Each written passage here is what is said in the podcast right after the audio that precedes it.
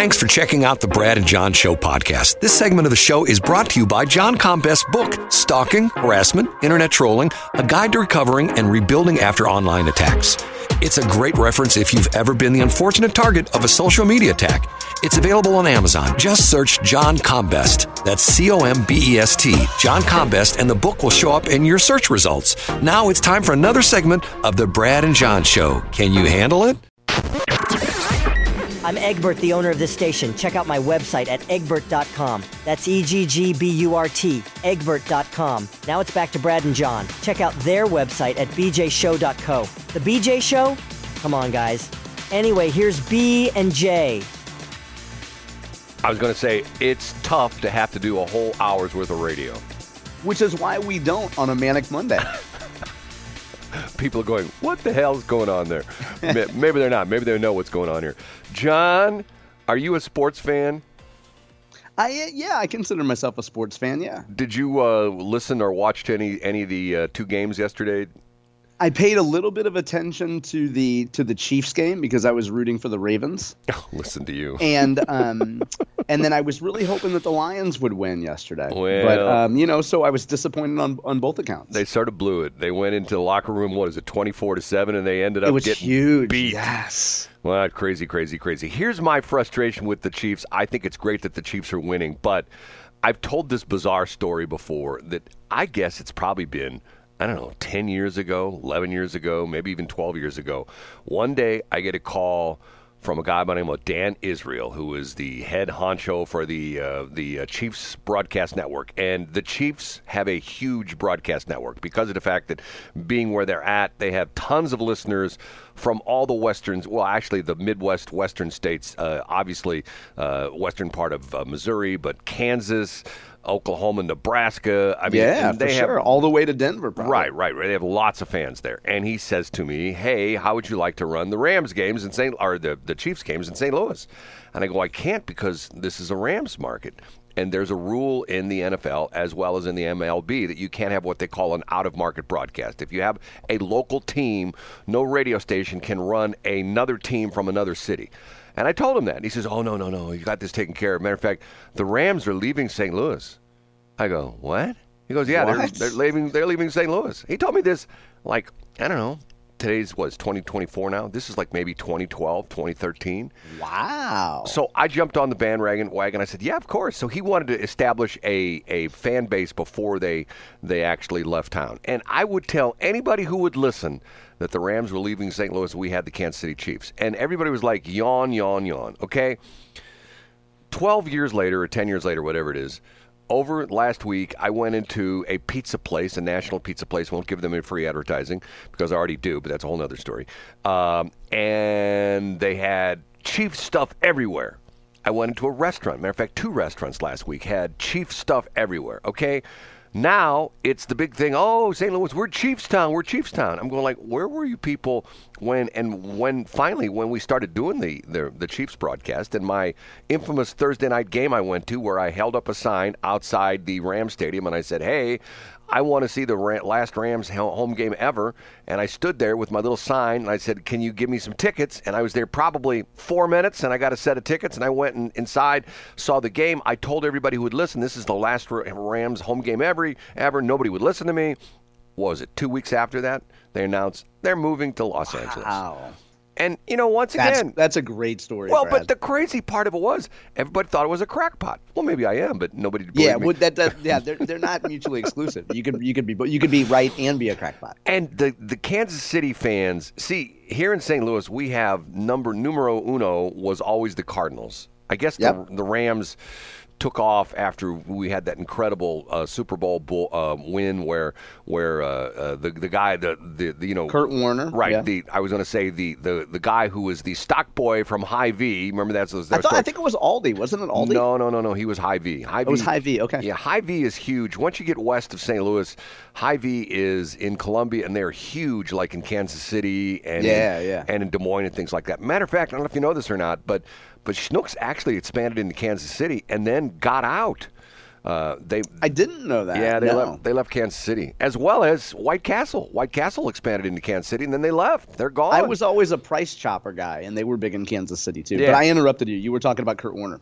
Well, I mean, that was, you know, everybody, oh my God. And, and the crazy part of that story is if you remember that year that they won the Super Bowl, uh, when that when that season started, remember the everybody was all excited. Well, we got this great new quarterback, Trent Green, and one Trent of Green, yeah, and we got him from the Chiefs. He had he had come from the Chiefs. Right, in one of the pre games, uh, the preseason games, he breaks his leg. I mean, really badly. So here they who they put in, Kurt Warner. People go, oh my god, we never heard of this guy. He used to be used to be in the what was that? What was the? Uh, what Was, it the either not the USFL, but maybe the Canadian Football No, League? Did he he come oh, from no, Canada? No, no, no, he was in the indoor indoor football league. Indoor football. Oh, the. Arena League. Okay, right, the yeah. Arena League, and he played up in Des Moines. Uh, The the the uh, the indoor league was huge. Uh, the Arena Football League was huge in Des Moines. I mean, that was I think that was like their number. seriously, that was like their number one city. Just like, for example. The XFL, now the UFL or USFL, whatever they're calling themselves now, is huge in St. Louis. In other markets, they don't do very well. Yeah, exactly. But uh, you know, and then and then you know, oh, we got this guy, and, and nobody thought the Rams are going to do anything. And I said they're going to the Super Bowl, and people look at me like, yeah, right. I go, no, they're going to the Super Bowl. You watch, and they did. Nobody and they did, and they not only did they go though, Brad, they won. they won. And It you was know what? incredible. It's interesting. The two years after that, they lost in the Super Bowl. You know who they lost to? A rookie quarterback. You know who the rookie quarterback was? Tom Brady. Yes, exactly. Which Yeah, that was a painful game. Yes, yes, it was not a good game. game. So, John, you know what? We don't have too much time, so let's just forego the top three. And We can do that, sure. Let's just do the top one this morning. And the top story on johncombest.com today is This weekend, on Saturday, U.S. Representative Cori Bush officially had her campaign kickoff in beautiful Northwoods, Missouri, where she was joined by a political celebrity, a member of the squad. And no, not AOC, unfortunately. It was Rashida Tlaib. And it was a, it was a joyous event, according to the St. Louis Post Dispatch. You can find the link if you go to johncombest.com and click on headlines for Sunday, which was yesterday. And most importantly, Brad, the most captivating thing is I provided a link to the St. Louis Post Dispatch photo gallery, which has a number of inspirational images. And I won't give too many away, but we have a close up of Cori Bush's acrylic nails, which I always find to be quite whoa, whoa, whoa, whoa, whoa, whoa, whoa. Ho- ho- Hold on a minute. They have a close up of her nails. Yeah, yeah. Well, she's wearing a she's wearing like one of those dinky uh, uh, bracelets that like a uh, kindergartner might make. That's got like the you know the letters on like a friendship bracelet, Yeah. and it says "Free Palestine." So the Oh, the beautiful God. part of it, the thing that really steals the show though, is she has bright purple acrylic nails. So there's Which- a there's a picture, like a close up picture of her Mm-hmm. nails. Yeah, of her hands. Yeah. Oh my God! I mean, what, first off, why would anybody take that picture? Well, here's the thing. I mean, if you hear some of the other pictures, Brad, the nails are probably the best looking thing. There's a picture of uh, there's a there's I would describe as an amorphous androgynous human, and I'm not sure if it's a man or a woman. But the noteworthy thing is this human is wearing a COVID mask in 2024, which I think is unique. I see. And there, there's also a picture of. I know you're a camera guy, Brad. There's Congresswoman Tlaib. Uh, she attempts to be adjusting like an old school camera, and she's she's doing that thing. You know, like how older women kind of like retract their neck, you know, and like try to look back at something maybe because they're getting a little farsighted. But you would be able to identify, I'm sure, what type of camera it is. But anyway, inspirational images, and and as always, you can go to johncombest.com and you will if you don't want to pay the post dispatch subscription fee you can find a paywall free link on my website John Combest is an equal opportunity insulter. He talks about older women who crane their neck backwards. He talked about i do Cori i talk about Bush. amorphous blobs Right. who are wearing Amor- covid masks in 20, amorphous it's blobs. 2024 brad Cor- Cori Bush. John, you being the political animal, I am really surprised you've never watched this uh, documentary called, I think it's called Rock the House. Oh yeah i've heard of it i've never You- watched it I, I haven't brought myself to to I'm telling you, you well, no, no, hold it. No, you you need to watch it. You need to watch it because because let me tell you, you know the reason why? because cori bush is a star in it Well, she's not necessarily a star, but she's not a wacko. Wow, really? Yeah, she's she's very down to earth. Matter of fact, matter Interesting. The, the the the premise behind this was it was a husband and wife documentary team that decided they were going to follow the campaign of five women who were running for the House of Representatives. I believe in 2018. I believe that was the year 2018. I think it was, mm-hmm. and how they ended up hitting the jackpot with this documentary. I think it cost him like forty-seven thousand dollars to do, and you know people are going to scoff at like, "Whoa, that's like nothing," you know. But yet, if you're like a husband and wife team and you're going to spend like yeah, fifty grand on on a pa- on a quote passion project. Right, and that's a lot of money. And six months out of your life, you know, 40, Yes, yes. forty-seven thousand dollars is a lot of money. And the reason it got, and I believe the number was either seven or eleven million dollars. Netflix bought it from them after the thing, uh, after the the election. And why? Because one of the five people running for Congress, and they were all women. One of the five people running for for Congress was AOC. So Yeah, uh, yeah. But Cori Bush was uh, it's it's Cori Bush, AOC, a lady from West Virginia who I believe was a, if I'm not mistaken, she was a widow.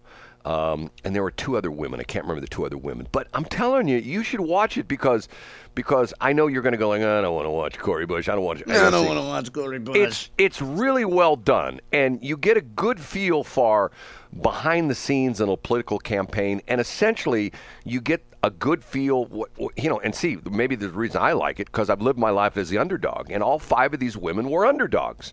Yeah, all five of them were were not necessarily the choice of the party. You could sort of tell, and you know they were out, you know, really humping it, trying to, you know, uh, uh, you know, get, you know, raise money and and and get people to to uh, to pay- take them seriously. Right, and if, if and if the interesting thing with AOC, if you know the story behind that, she was up against a fairly well entrenched white dude who'd been there for a long time, who really didn't take her seriously, pretty much until the end.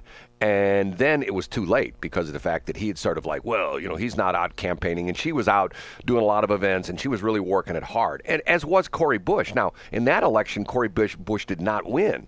Um, Correct, yeah. uh, and and that was interesting. And I believe of all the women in there, I believe the only one that won was AOC, which was sort of interesting. Anyway, you need. I, yeah, I, and I, I mean, I've heard of it, and th- you know, I'm in the group of folks that never thought Cori Bush would win, and a friend of mine lives in U City, and uh, uh, she refers to herself as a Cori Bush fan. She is a progressive uh, Democrat, white woman, and she texted me the weekend before, and she was showing me the all the mail pieces she was getting, and this is 2020 uh, before the primary election, and I told her in a group chat, I said Lacy Clay is going to win, and I said it's the dead boy live, uh, it's the it's the live boy dead girl theory. Unless Lacy Clay is caught with a dead girl or a live boy, he's going to get reelected, Well- and he lost, and well- so I was proven way wrong. well, I I know someone. If I told you who voted for Cori Bush, you would you would have to have the paramedics come and put the paddles on your chest. And what was their rationale? Uh, was tired of the, the, the Clay era. Yeah, the Clay dynasty. Right, right. Which, which had been, which had had been around since I think it was 1968. I think Bill Clay was first elected in 1968. which is I'm going to leave you with a cliffhanger. Do you know because of William Clay, we don't have the BFD anymore? I don't I I know what a BFD is, but uh, it, I and I know about Jefferson Bank. Is it a bank of Frederick Franklin Delano or what is it? We'll talk about it next break. Okay. All right. Okay. Uh, let me see where we're at. I leave you on that one. Okay. It is 741. How do I describe on? Thanks for checking out the Brad and John Show podcast. This segment of the show is brought to you by John Combest's book, Stalking, Harassment, Internet Trolling, A Guide to Recovering and Rebuilding After Online Attacks. It's a great reference if you've ever been the unfortunate target of a social media attack. It's available on Amazon. Just search John Combest. That's C O M B E S T, John Combest, and the book will show up in your search results. Now it's time for another segment of the Brad and John Show. Can you handle it?